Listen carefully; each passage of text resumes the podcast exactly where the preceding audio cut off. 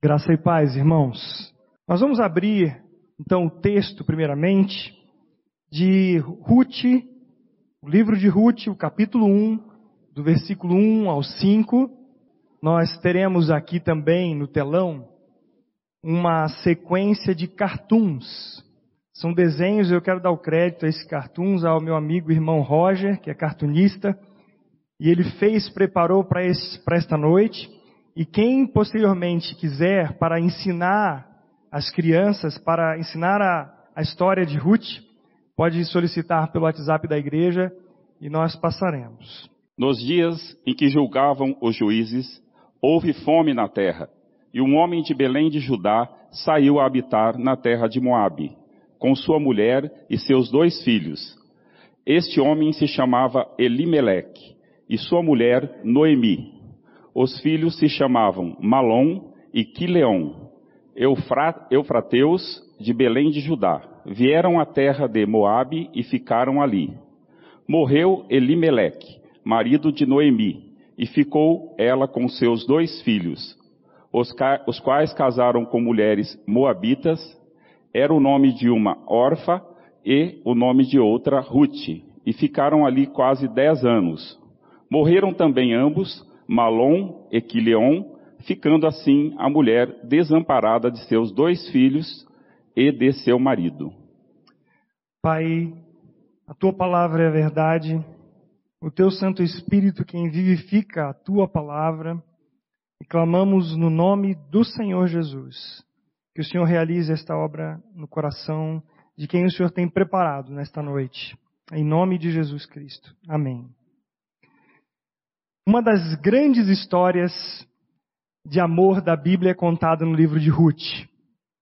Essa história inclui uma família, e essa família é constituída do seu do marido, da sua esposa, dois filhos, duas noras, e essa mulher, que é a Noemi, ela é a sogra que no primeiro momento ela está no centro da, deste, desta questão de família. E nós vamos percorrer hoje um pouquinho do que Deus está revelando nesse livro de Ruth. Nós temos uma linha condutora que passa, perpassa o livro de Ruth.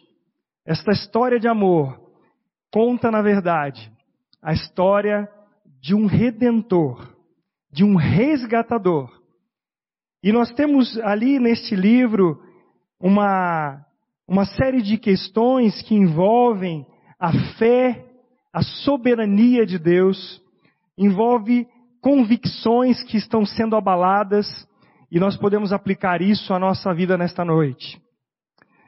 Nós vamos começar abordando sobre o que é e que período aconteceu essa história. Ruth está situado logo após o livro de Juízes. Mas ele foi escrito posteriormente a Davi, durante o reinado de Davi. Só que Ruth, essa realidade desse livro acontece no meio do tempo dos juízes. E nessa época, o que acontecia? Deus abençoava o seu povo, o povo prosperava, o povo obedecia, mas passava o tempo, o povo desobedecia as leis de Deus, eles se tornavam escravos, clamavam a Deus, Deus usava de misericórdia e eles eram abençoados novamente. E essa época, então, durante altos e baixos, acontece essa história de Ruth, uma história de fidelidade, uma fidelidade de Deus para com o seu povo. Em meio à decadência moral, em meio a uma é, escassez de pão, Deus, como provedor, como redentor, vai atuar soberanamente nessa história. Algumas pessoas podem perguntar durante épocas de calamidade: onde está Deus? Onde está os sonhos, as profecias, as visões?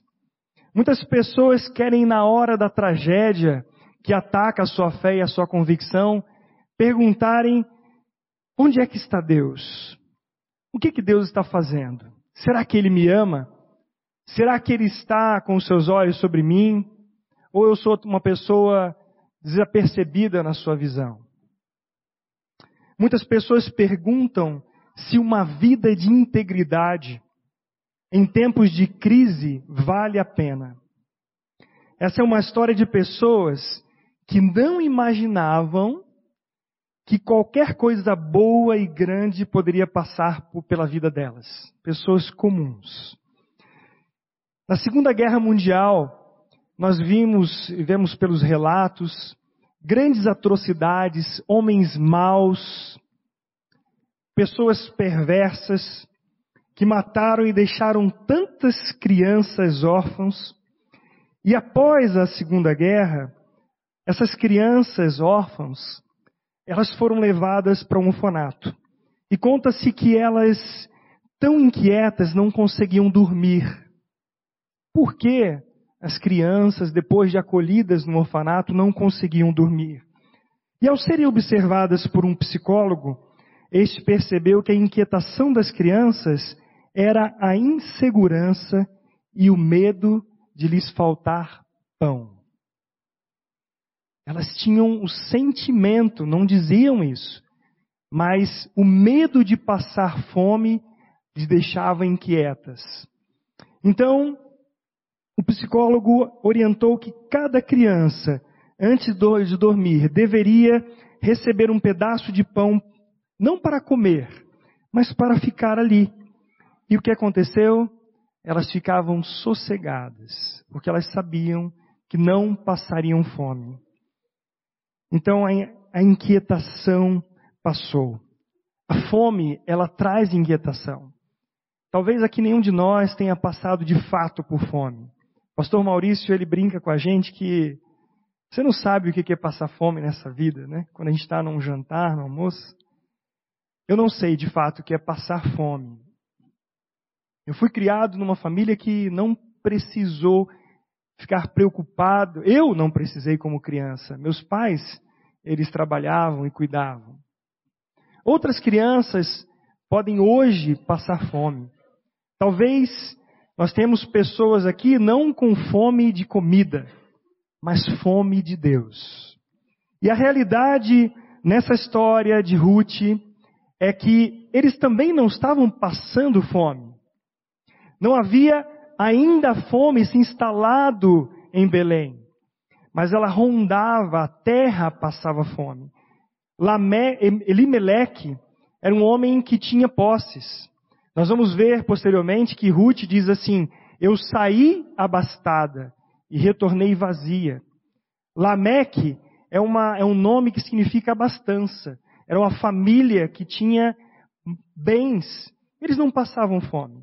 Mas pelo medo de passar fome, eles resolveram então sair de Belém. E sabe o que, que significa Belém? Casa de pão. Belém significa casa de pão. Lameque, Elimeleque então pega Noemi, a sua esposa, Malom e Quilion e abandonam a cidade do pão a cidade do alimento, uma cidade em Judá, a cidade natal de Davi. Ao invés de ele firmar no Senhor, ele esperar no Senhor, o que ele faz?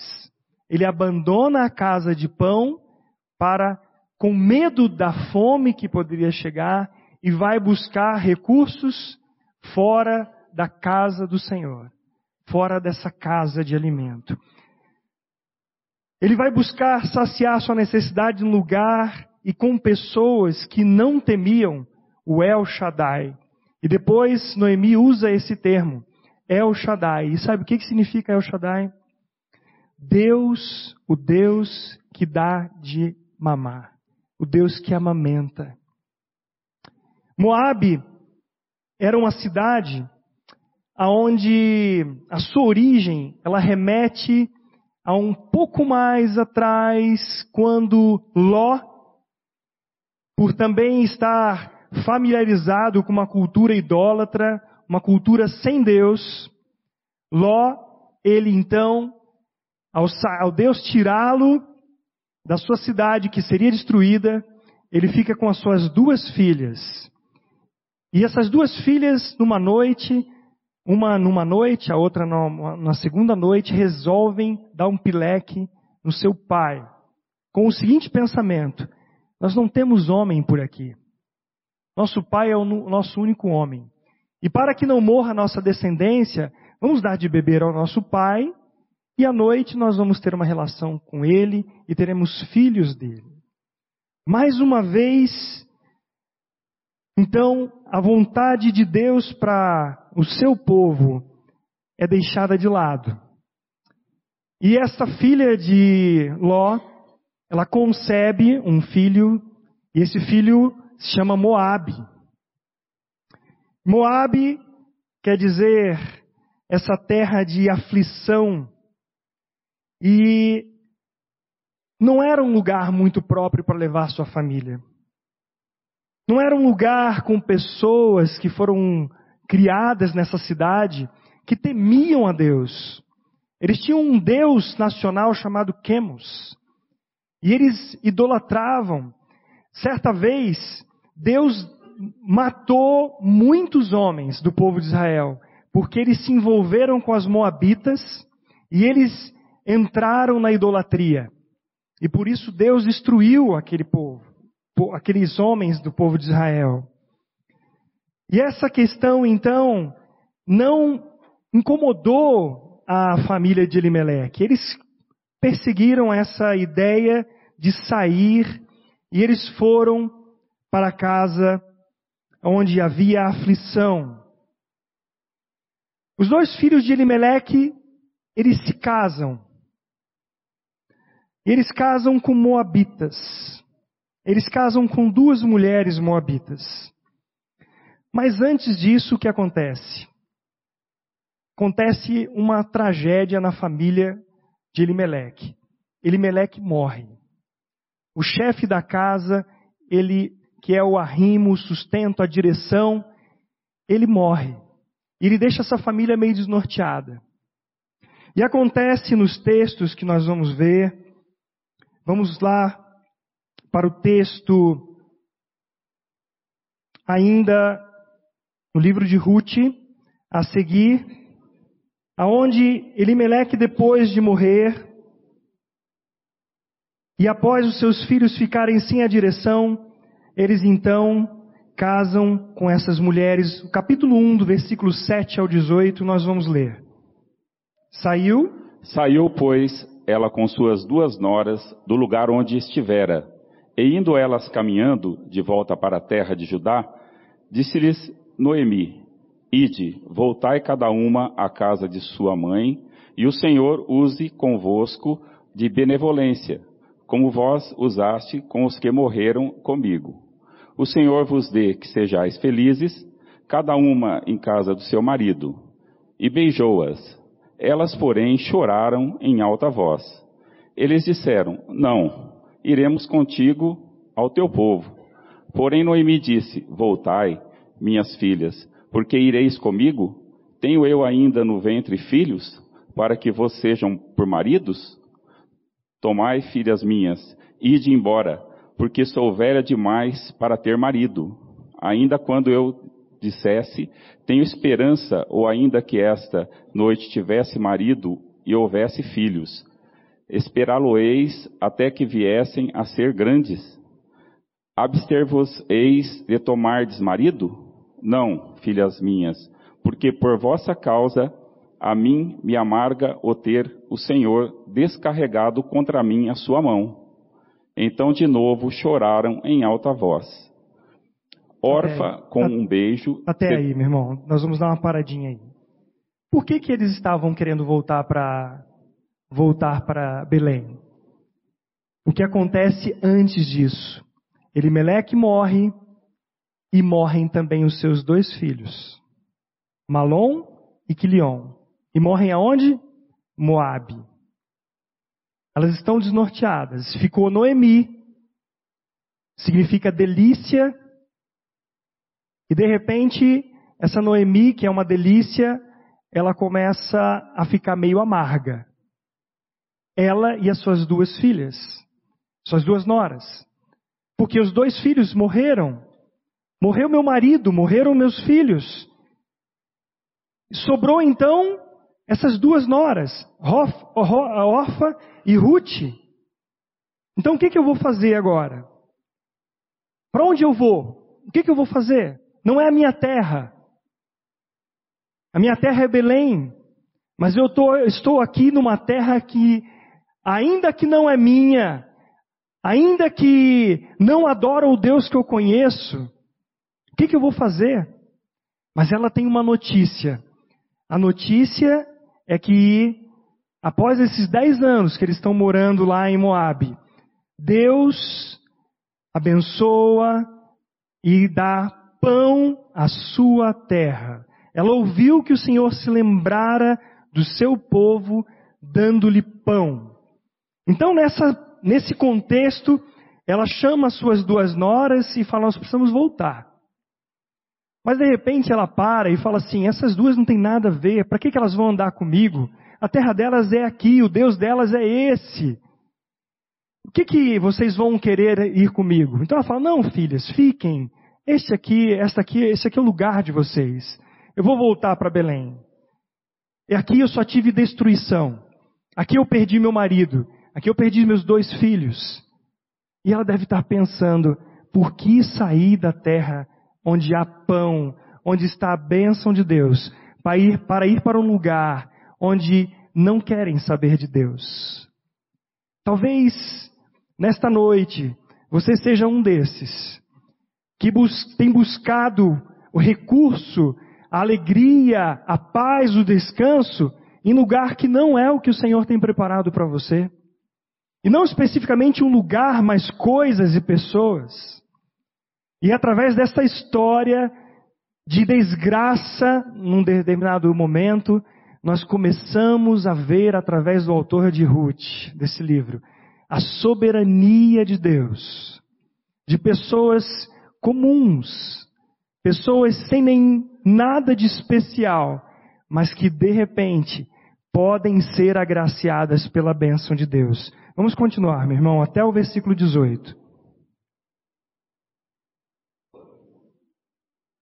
Pode começar do versículo 13, capítulo 1. Esperá-lo-eis até que viessem a ser grandes? Abster-vos-eis de tomardes marido? Não, filhas minhas, porque por vossa causa a mim me amarga o ter o Senhor descarregado contra mim a sua mão. Então de novo choraram em alta voz. Orfa, com um beijo, se despediu de sua sogra, porém Ruth se apegou a ela. Disse Noemi, eis que tua cunhada voltou ao seu povo e aos seus deuses. Também tu volta após a tua cunhada? Disse, porém, Ruth, não me instes para que te deixe e me obrigue a não seguir-te. Porque aonde quer que fores, eu irei, e eu onde quer que pousares, ali pousarei eu. O teu povo é o meu povo, e o teu Deus é o meu Deus. Onde quer que morreres, morrerei eu, e, e aí serei sepultada. Faça-me o Senhor o que bem lhe aprouver, se outra coisa que não seja a morte me separar de ti. Vendo? Vendo, pois, Noemi que de todo estava resolvida a acompanhá-la, deixou de insistir com ela. Noemi diz: Porque por vossa causa a mim me amarga o ter o Senhor descarregado contra mim a sua mão. Noemi identifica como a causa da sua desgraça a mão de Deus. Porém, a realidade é que ela saiu de onde Deus havia falado que eles permanecessem. A causa da desgraça do mundo é porque o mundo não quer a vontade de Deus. Sair do da vontade de Deus significa morte. Moabe, lugar de morte. Sair do centro da vontade de Deus é lugar de morte. E ela perdeu o seu marido, que pelo seu nome era o nome que dizia que havia uma certa intimidade com Deus. Mas ele buscou outro caminho para a sua vida. Que caminho você está buscando para a sua vida?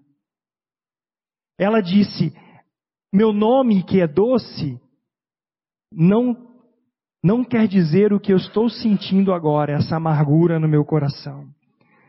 Mas nós temos aqui uma outra frase que me enche de alegria. É que Ruth, que era de um povo separado de Deus, conhecendo a família de Elimeleque, conhecendo Noemi, conhecendo as, os seus dois filhos, ela conhece também um Deus ela conhece um Deus que é o Deus que dá pão. É um Deus que salva. Então, de repente, quando a sogra dela, diz, vai embora, ela diz assim: Eu não vou sair. Não me instes para que te deixe e me obrigue a não seguir-te. Porque aonde quer que fores, irei eu. E onde quer que pousares, ali pousarei eu. O teu povo será o meu povo, e o teu Deus será o meu Deus. Ela rejeita, ela rejeita a idolatria naquele momento. E ela diz: O teu Deus será o meu Deus. Onde quer que morreres, morrerei eu, e ali serei sepultada. Aonde? Se Noemi estava voltando para Belém, ela não teria que ser sepultada lá em Moabe? junto com o seu rei, com seus parentes, ela não foi para junto de Noemi porque ela não tinha pais. Os pais, pai e mãe, mas porque ela enxergou ali algo maravilhoso, além da sua capacidade normal de enxergar. Ela enxergou um Deus diferente, um Deus que amamenta. Então, Noemi e Ruth vão para Belém. E aí no capítulo 1, versículo 19 ao 22. Vamos lá. Então. Então ambas se foram até que chegaram a Belém. Sucedeu que ao chegarem ali, toda a cidade se comoveu por causa delas. E as mulheres diziam: Não é esta Noemi? Porém ela lhes dizia: Não me chameis Noemi, chamai-me Mara, porque grande amargura tenho dado ao Todo-Poderoso. Ditosa eu parti, porém o Senhor me fez voltar pobre, porque pois me chamareis Noemi, visto que o Senhor se manifestou contra mim e o Todo-Poderoso tem me afligido? Assim voltou Noemi da terra de Moabe, com Ruth, sua nora, a Moabita, e chegaram a Belém no princípio da cega da cevada. Duas vezes ela diz o Todo-Poderoso. Nas duas vezes ela reconhece que Deus é soberano. Nas duas vezes ela fala o El Shaddai, o Todo-Poderoso. Ele é soberano. Embora eu esteja nessa situação, Deus não tirou os seus olhos sobre mim. Deus continua olhando para mim. Elas chegaram cansadas. Duas mulheres viajando cerca de 80 quilômetros a pé elas chegaram sem perspectiva, sem marido, sem proteção e sem sustento. Ela chegou viúva. Ela não tem marido mais para sustentá-la, para protegê-la. Mas uma esperança de sobrevivência se descortina nessa história. Elas chegam exatamente, sabe quando? Na época da colheita da cevada meados de abril. Logo depois viria a colheita do trigo. E essa época, logo depois, ela vai ser identificada como duas festas: a festa da Páscoa e o Pentecostes. Isso se chama soberania de Deus. Muitas vezes Deus nos leva ao sofrimento, Ele leva para angústias, para depois nos surpreender com o seu agir amoroso. Se você estiver passando por um momento angustiante no seu coração, sem saída, sem ver alguma alternativa, Deus pode usar essa situação para que você se entregue à sua amorosa graça. Tanto para você que é uma nova criatura, que já creu no Senhor Jesus Cristo, quanto para você que ainda está na dúvida. Deus pode levar a sua situação de angústia para você jogar a toalha, assim como um lutador de boxe, quando ele não vê mais condições de lutar. Deus pode usar isso. Ele nunca está distante. Ele é o Deus que quando você, quando você acha que Ele está longe, Ele está perto. E quando você acha que Ele está perto, Ele está perto. Porque Ele é Deus de perto e de longe. Deus não tem espaço onde Ele não esteja. Se você está no fundo do poço da sua ansiedade, da sua angústia, da sua depressão, saiba que Deus está observando, está com você. E Ele vai usar isso para que você chegue diante dele. No teu sofrimento, Deus está te levando a jogar essa toalha, para você conhecê-lo e confiar tua vida a Ele. É isso que Deus quer fazer. O autor do livro de Ruth não nos deixa então em suspense. Ele chega num ponto que aí é o grande encontro deste livro, aonde o Senhor precisa mostrar o quanto ele é amoroso e nós a considerarmos a situação sob o olhar da soberania de Deus. Capítulo 2, versículo 1.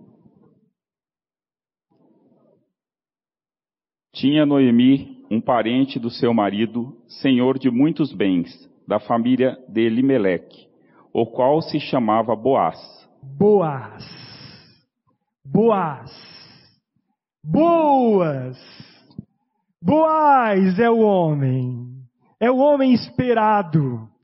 Boaz significa um homem que para Noemi, especificamente para ela, vai ter um significado essencial na sua vida, mas não só na sua vida, na vida de Ruth. Ele era parente de Elimelech e também o senhor de muitos bens, homem respeitado não só por sua riqueza, mas por seu caráter também. Observem isso. Observem o caráter deste homem.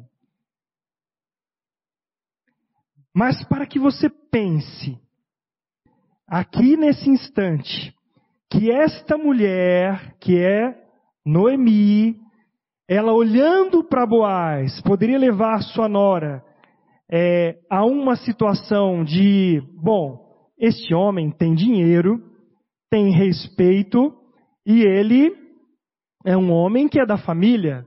Vou dar um jeito de colocar Noemi nessa história. Ela até tenta, mas Deus, de maneira soberana, age em meio à nossa fraqueza, à nossa limitação. Então ela não não vai usar de esperteza para colocar a sua nora numa enrascada. Bem que ela poderia, não é? Estou com fome, não tenho sustento, não tenho marido. Ruth, vamos dar um jeito. Você vai ter que se prostituir para a gente ter alimento. Mas tem um cara bom aí do dinheiro e você pode fazer. Não. Não é assim que ela vai agir. Embora ela tenha um plano meio duvidoso. Vamos lá, capítulo 2, versículo 2. Ruth, a Moabita, disse a Noemi: Deixe-me, deixa-me ir ao campo e apanharei espigas atrás daquele que me favorecer. Ela disse: Vai, minha filha.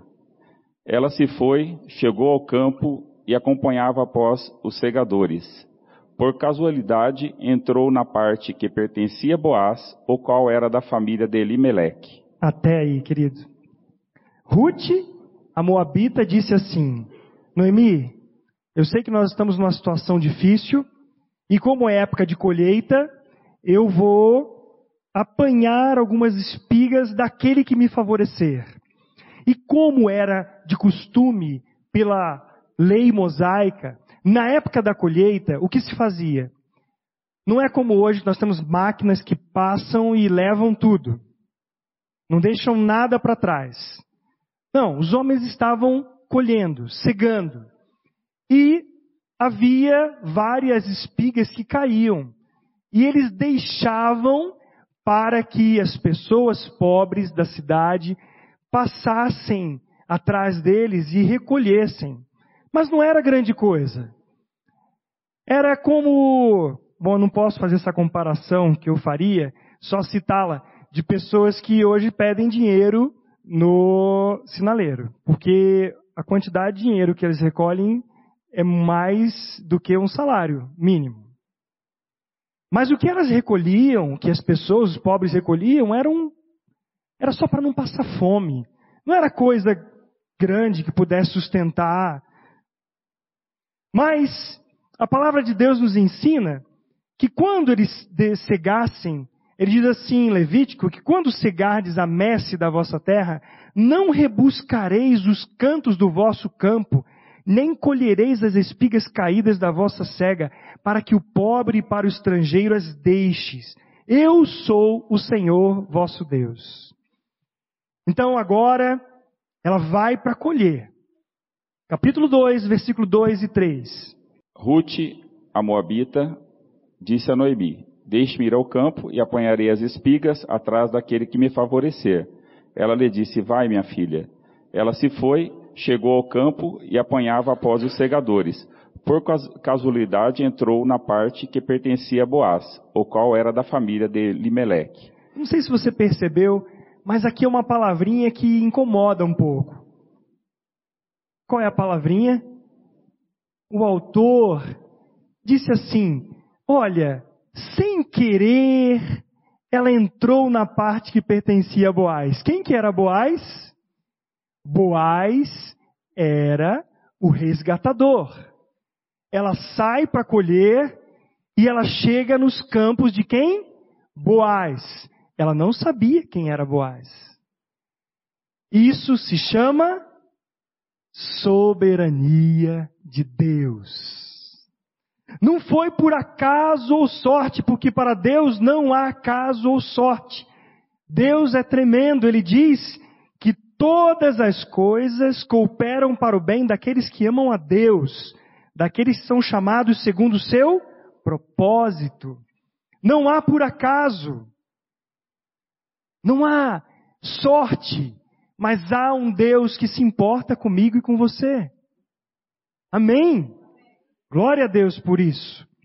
E aqui então, de uma maneira mais intensa, esse Boaz entra em cena. Vamos ver os versículo 4 ao 7. Eis que Boaz veio de Belém e disse aos segadores: O Senhor seja convosco. Responderam-lhe eles: O Senhor te abençoe. Depois perguntou Boaz ao servo encarregado dos segadores: De quem é esta moça? Respondeu-lhe o servo: Esta é a moça moabita que veio com Noemi da terra de Moabe. Disse-me ela: Deixa-me rebuscar espigas e ajuntá-las entre as, as gavelas após os segadores. Assim ela veio, desde pela manhã até agora está aqui, menos um pouco que esteve na choça. Então Boaz chega de Belém para o lugar da colheita e ele chega exatamente no momento que Ruth está colhendo. Ruth está ali, e ele já observa aquela. Como é que eu posso dar um termo? Devia ser muito bonita, né? É, uma formosa, uma um pedação de mulher, né? ele observa e fala assim: quem que é essa mulher aí que eu não costumo ver aqui? E aí ele fala: alguém dá o testemunho dela. Olha, essa mulher é trabalhadeira. Ela começou a colher e ela pediu, me pediu para colher ali, junto às espigas, junto às gavelas, após os segadores, e ela descansou só um momentinho. Lá bebeu uma água. Como Deus é o autor da história, ele coloca naquele exato momento ninguém mais do que Boaz. Quem é Boaz? O resgatador. Boaz é o cara é o homem que poderia resgatar Ruth, poderia resgatar a herança dos seus, da sua família. Boaz era o homem que tinha posse. Ele tinha condições por ter posses, e ele tinha condições porque ele era parente de sangue. Então ele se torna o resgatador, aquele que ia remir, resgatar a sorte de Noemi e de Ruth. Então aí nós vemos Noemi e Ruth chegam a Belém, corre cidade, por toda a cidade a notícia, e agora Boaz sabe que aquela moça sem esposo e provisão é a Ruth, é a nora de Noemi. Versículo 8 e 9 do capítulo 2. Então disse Boaz a Ruth: Ouve, filha minha, não vás colher em outro campo, nem tampouco passes daqui. Porém, aqui ficarás com as minhas servas. Estarás atenta ao campo que cegarem e irás após elas. Não dei ordem aos servos que te não te toquem? Quando tiveres sede, vai às vasilhas e bebe do que os servos tirarem.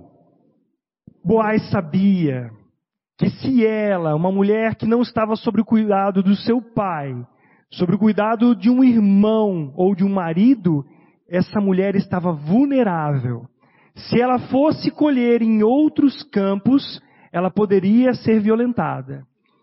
Então Boaz, com seus olhos amorosos, mesmo sem conhecê-la de fato, ele diz: Filha, não vá para outros campos, nem tampouco passes daqui, fica aqui com as minhas servas. Você fique atenta para seguir após elas. E eu dei ordem para os homens, todos os meus empregados, que não toquem em você. Quando você tiver sede, não vai procurar água em outro lugar. Venha e beba onde estão os meus servos, eles vão tirar e te dar água. Olha o caráter amoroso de Boaz, para quem ele não conhecia de fato, para quem era uma mulher moabita, uma mulher que nenhum homem de Israel gostaria de chegar por perto. Porque quem se envolveu com mulher moabita morreu. Mas ele abraça, ele acolhe. Ele é um caráter cuidador. Ele cuida dela. Porque ela estava numa situação de vulnerabilidade. Capítulo 2, versículo 10 e 13. Vamos continuar essa história. Então ela, inclinando-se, rosto em terra, lhe disse: Como que é que me favoreces e fazes casos de mim, sendo eu estrangeira? Respondeu Boaz e lhe disse: bem me contaram tudo quanto fizeste a tua sogra, depois da morte do teu marido, e como deixaste ao teu pai e a tua mãe e a terra onde nasceste, e vieste para um povo que dantes não conhecias. O Senhor retribua o teu feito, e seja cumprida a tua recompensa do Senhor, Deus de Israel, sob cujas as asas viestes buscar refúgio. Disse ela: Tu me favoreces muito, Senhor meu, pois me consolaste e me falaste ao coração da tua serva, não sendo eu ainda como uma das tuas servas. E aqui a graça de Deus se revela. Graça de Deus se revelando para quem é indigno, para quem não merece nada, para quem não tem nada que possa fazer para merecer, e Boaz, o resgatador, lhe dá a graça, acolhe. E ela, consciente da sua indignidade, ela diz: Por quê? Porque eu? Porque eu que não tenho nada, por que, que, o que, que eu tenho para que você me retribua? Nada! Ela não tinha nada, mas o Senhor a retribuiu. O Senhor deu a ela e o Senhor, Deus de Israel, sobre cuja, cujas asas vieste buscar refúgio. Então ela diz: Tu me favoreces muito, Senhor meu. Favoreceu a ela, favoreceu o coração dela, não tendo ela nada. Ruth conclui: Eu não sou ninguém. Eu não sou deste povo. Eu não tenho marido. e você se resolveu se importar comigo. Capítulo 2, versículo 14, diz que a hora de comer, Boaz lhe disse: Achega-te para aqui, come do pão, molha do vinho do teu bocado, olha pão e vinho, pão e vinho. Ele se assentou ao lado dos segadores e lhe deu grãos tostados, cereais, ela comeu, se fartou e ainda ela levou para sua sogra. Boaz então convida elegantemente a Ruth para um jantar e ela come cevada tostada com ele. Que belo prato! E ele serve Ruth. Ele é um gentleman. Há pouco tempo ela não tinha nem o que comer, ela não tinha nada, e agora ela está fazendo uma refeição com o dono da terra, com o dono da colheita. Olha o processo de Deus em erguer o desvalido, o necessitado e dar-lhe o pão que veio do céu. Versículo 15 e 17. Levantando-se ela para rebuscar, Boaz deu ordem ao seu servo, dizendo: Até entre as gavelas, deixa colher e não a censureis. Tirai também os molhos, algumas espigas, deixa cair mais e não repreenda, deixa ela pegar. E ela esteve apanhando aquela tarde toda e ela levou cerca de 16 a 22 quilos de cevada para sua sogra. E ela chega em casa, ela chega em casa para Noemi, Noemi se espanta a ver aquela quantidade de cevada e pensa: onde é que você colheu isso? Ela diz para Ruth: onde é que você colheu isso? Onde é que você trabalhou? Bendito seja aquele que te acolheu favoravelmente. Então aí Ruth conta para ela a história.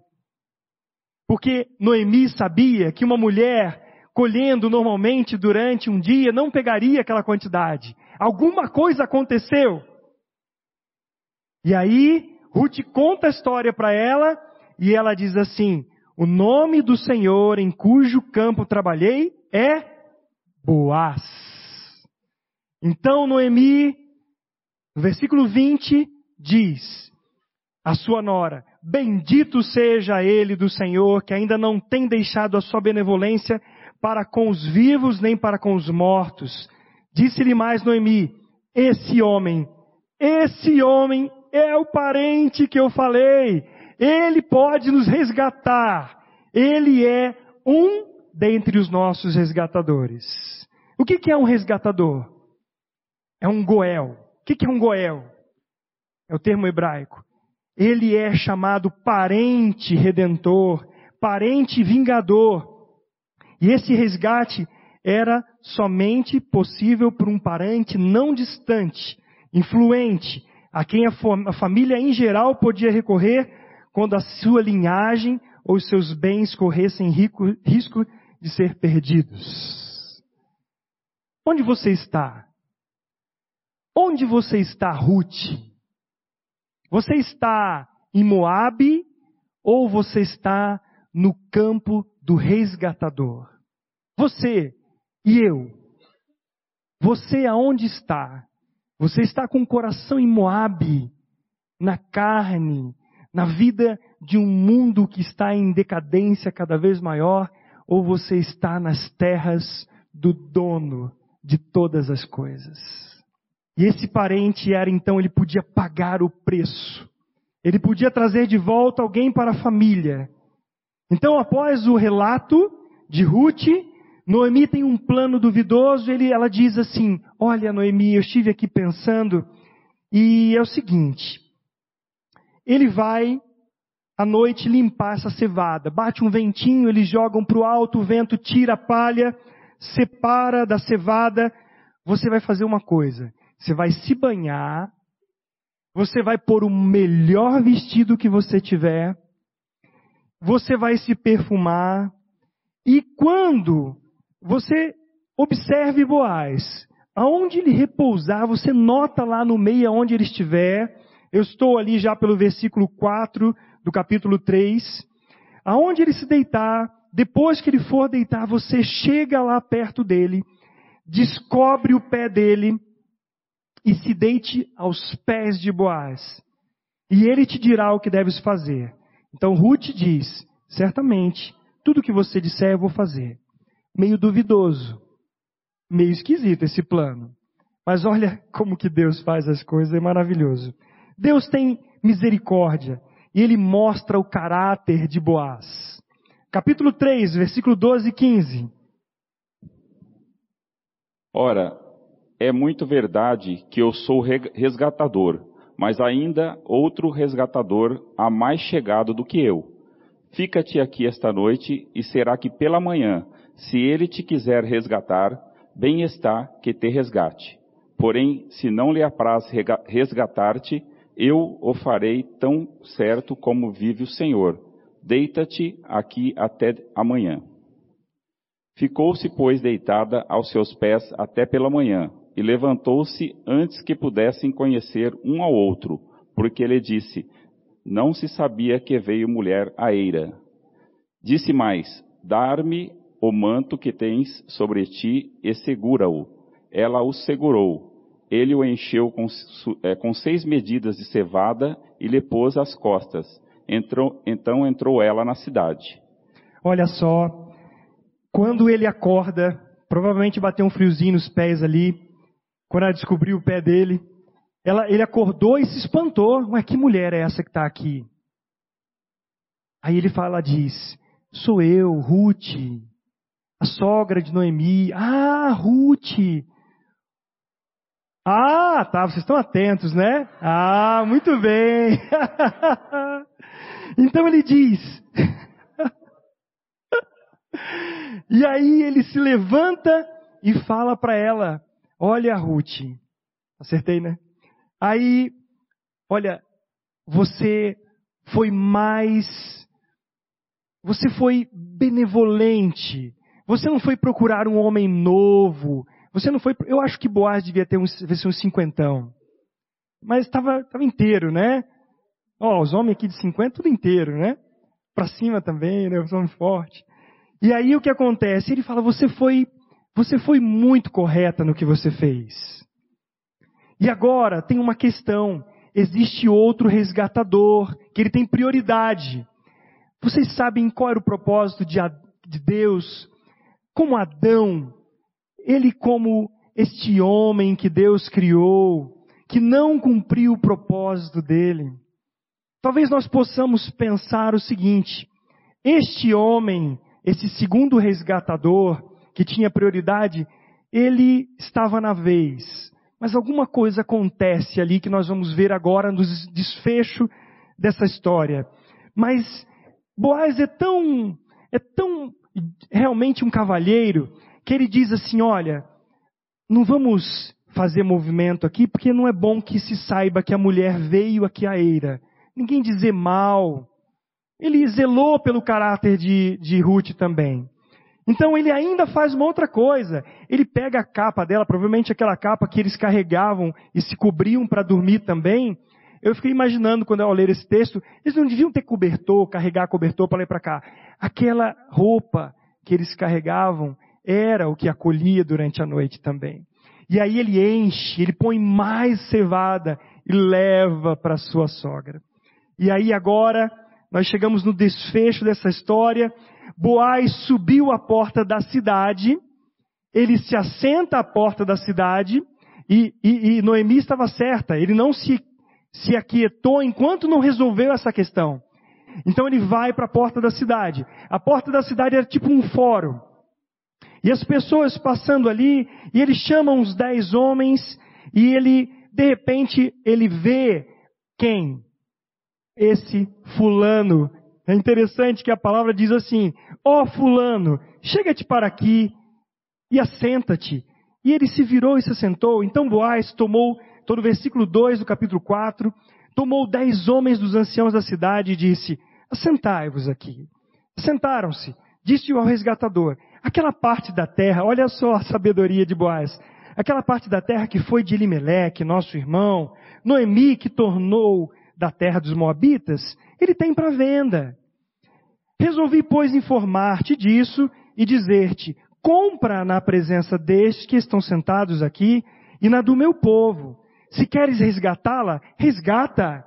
Se não, declara-mo para que eu saiba, pois outro não há senão tu que a resgate e eu depois de ti. Respondeu ele: Eu a resgatarei.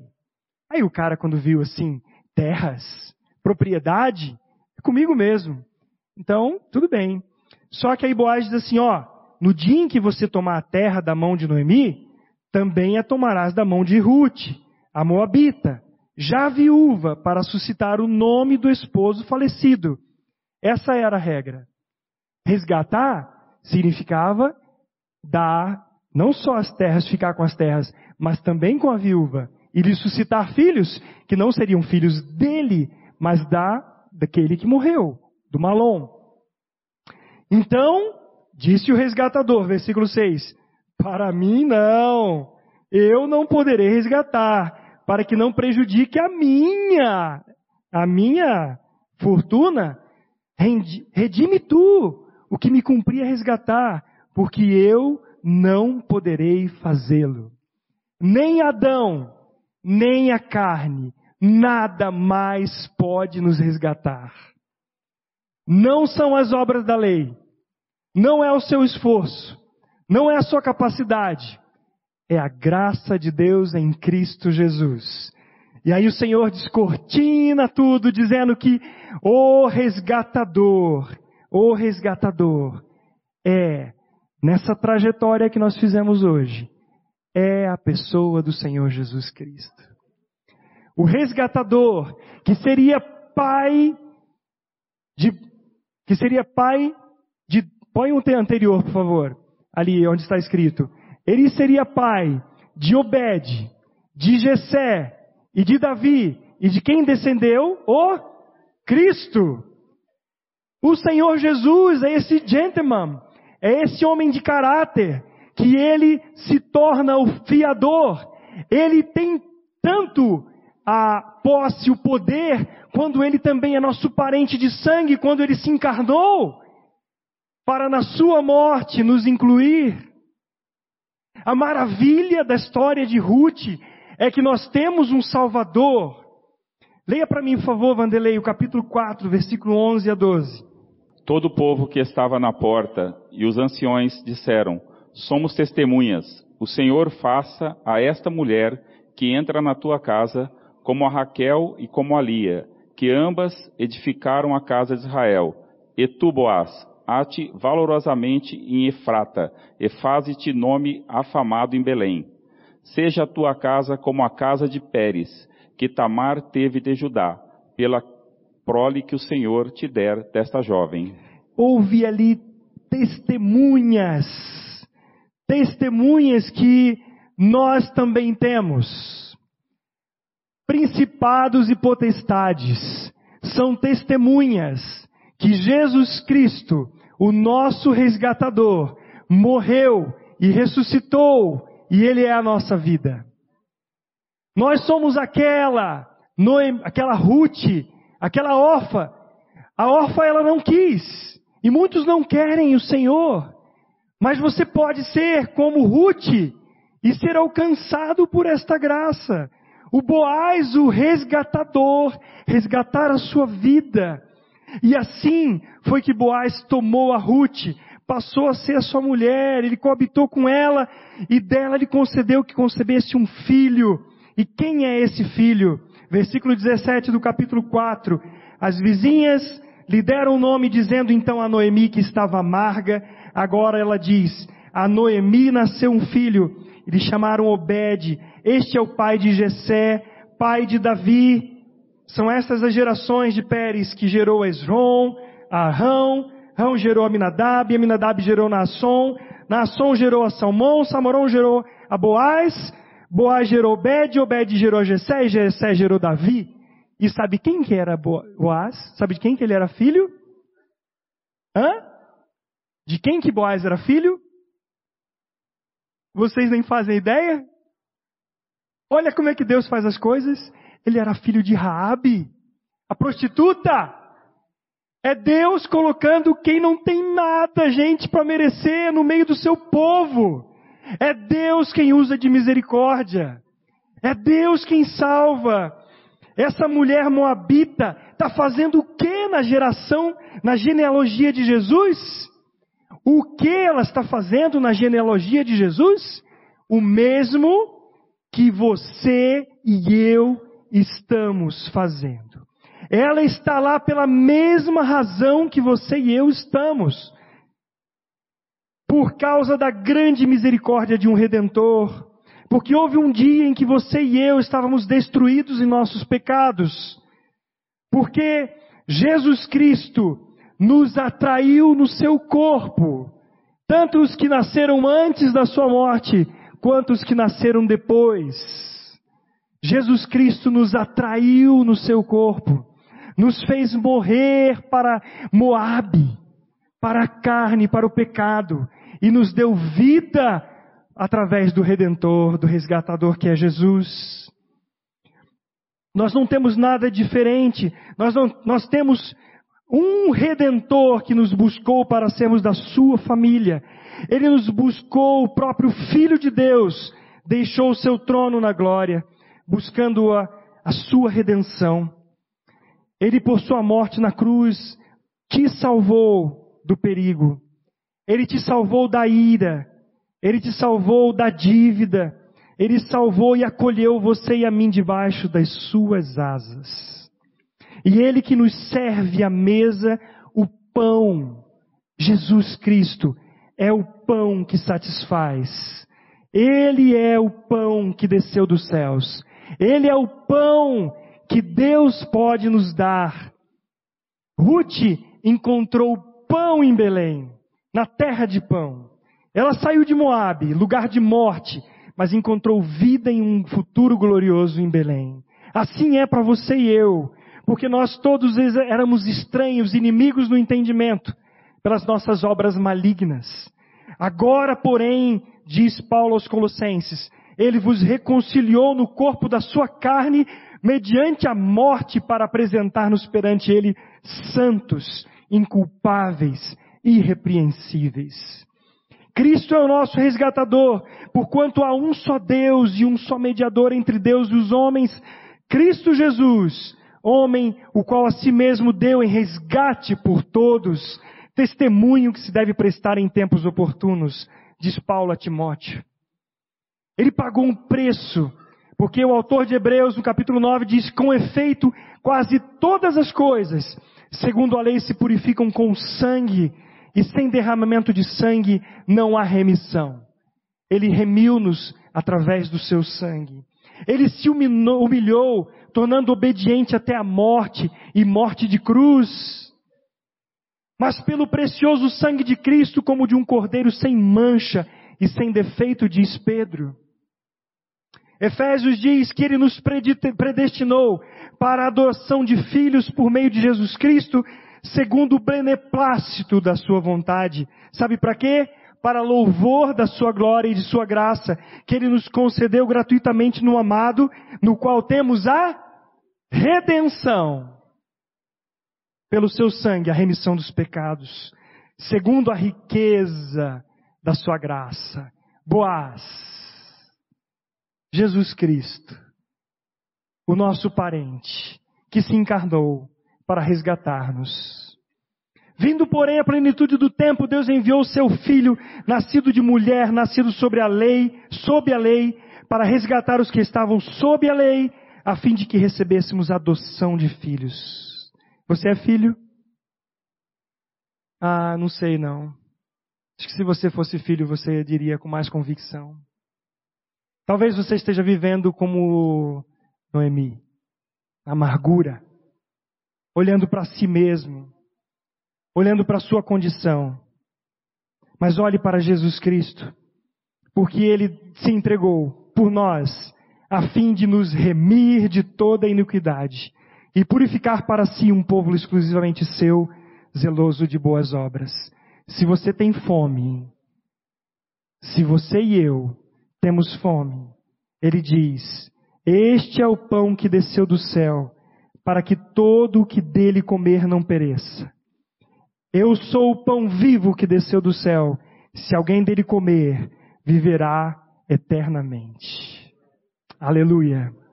Pai, obrigado, Senhor Jesus. Pai e Espírito Santo.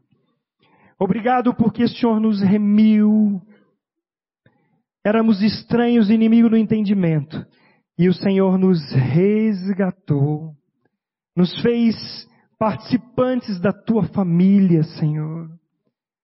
Nós não tínhamos outro que nos resgatasse, porque nem nossas obras, nem Adão, nem nada, nem lei pode fazer isso. Mas o Senhor, por infinita graça, nos salvou. Bendito seja o Senhor. Bendito seja, Senhor, porque o Senhor pega prostituta, o Senhor pega mulher que não é do teu povo, o Senhor pega homem desvalido, o Senhor pega quem não tem nada para te oferecer e derrama a tua graça. Oh Pai, se alguém nesta noite aqui que não ainda tem convicção desta realidade que temos em Cristo Jesus, abre os olhos do entendimento, Senhor, e da fé para crer. Nós pedimos que hoje haja salvação neste lugar, que não sejam órfãs e nem órfãos, mas sejam Rutes, sejam Noemis, sejam pessoas resgatadas por teu poder, Senhor. Da vida que brota da morte do Senhor Jesus Cristo e brota da ressurreição. Nós te louvamos nesta noite, Pai. Bendito seja, Tu és o Rei da Glória, Tu és o Rei da Glória, Tu és o Rei dos Reis, o Senhor dos Senhores. Louvado seja o Teu santo nome, Senhor. Bendito seja pela salvação plena e poderosa no Teu Filho Jesus Cristo. Em nome dele que oramos. Amém. Amém.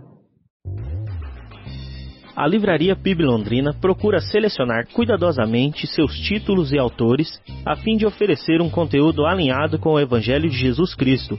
Bíblias, livros de teologia, devocionais, literatura infantil, biografias, comentários bíblicos e muito mais. Dispomos também de um acervo de CDs e DVDs das mais de 5 mil mensagens ministradas na primeira Igreja Batista em Londrina. Visite a Livraria PIB Londrina e conheça ainda mais. Livraria PIB Londrina, de segunda a sexta, das 13h30 às 18 horas. Endereço na Avenida Paraná, 76A, próximo ao Calçadão, bem no centro de Londrina. Ligue para 3372 8921 ou acesse o site www.livrariapiblondrina.com.br.